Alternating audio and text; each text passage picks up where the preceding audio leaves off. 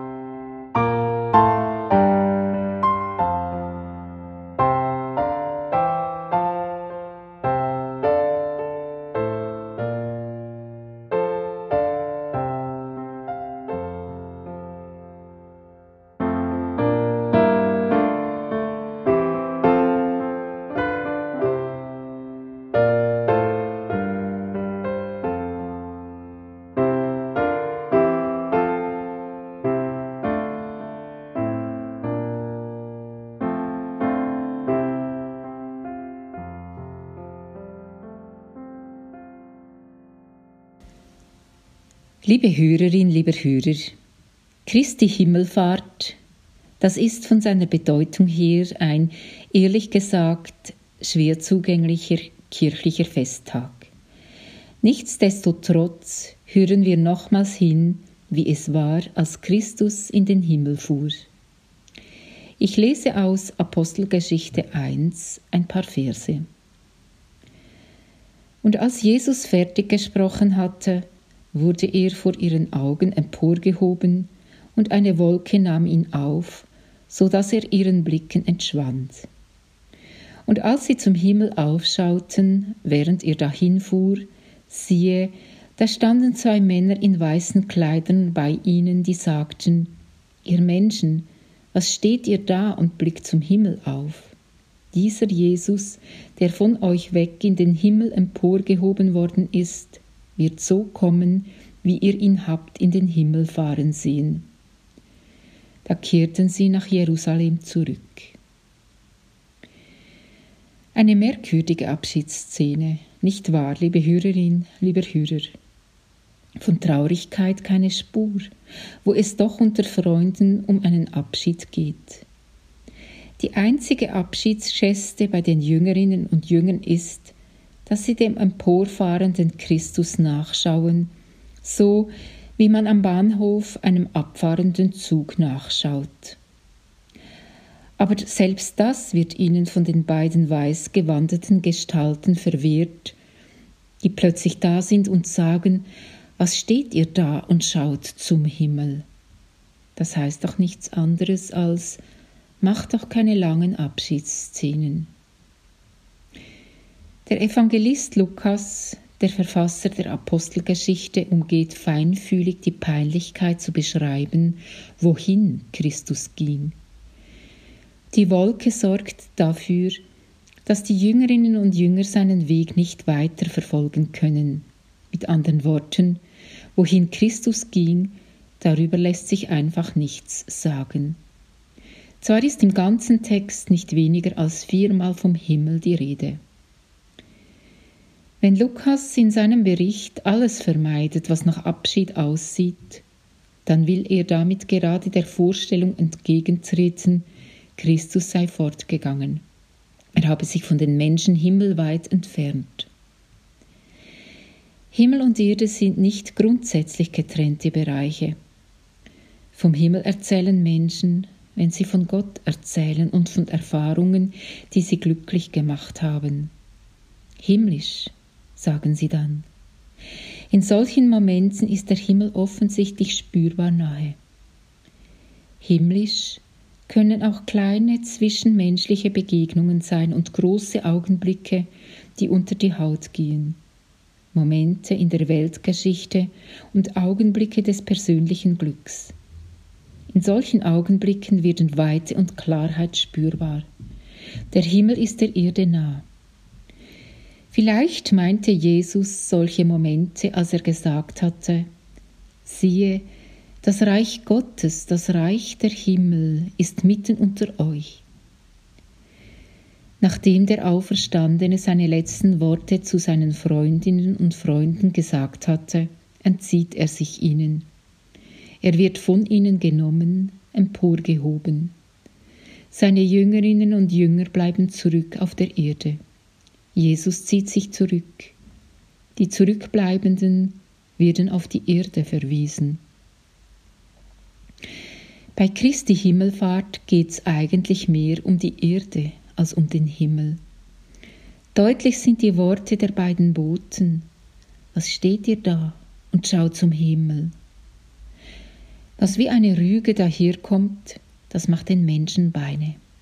Sie gehen nach Jerusalem und beginnen eine Gemeinde zu bauen. Sie entdecken, dass sie nun auf sich gestellt sind, aber unter einem Himmel, der über ihnen ist, wo immer sie sind. Sie sind nicht von allen guten Geistern verlassen, nicht von Gott und seinem schöpferischen Geist. Und das erfüllt sie mit Kraft zum Leben und zum Handeln. Der Ort also, an den es zu suchen gilt, ist auf der Erde. Himmelfahrt führt nicht an einen fernen Ort, sondern mitten ins Leben. Es geht um ein neues Sehen, die Welt anders sehen, nicht mit dem Wunsch, sie zu beherrschen, sie zu unterwerfen, sondern mit der Hoffnung, dass sie befreit wird, dass sie menschlicher wird, heiler, gerechter, friedlicher die Welt anders sehen, mit den Augen Gottes, des Schöpfers von Himmel und Erde.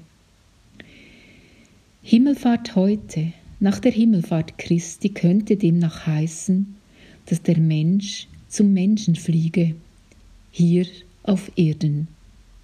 Amen.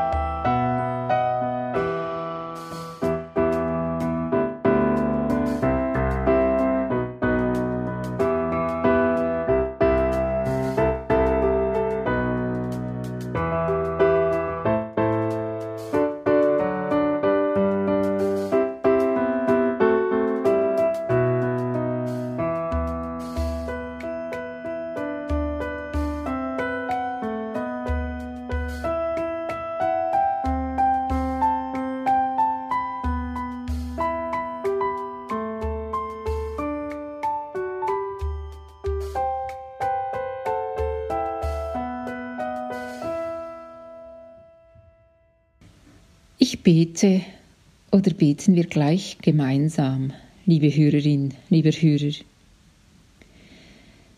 Unser Vater im Himmel, geheiligt werde dein Name, dein Reich komme, dein Wille geschehe, wie im Himmel, so auf Erden.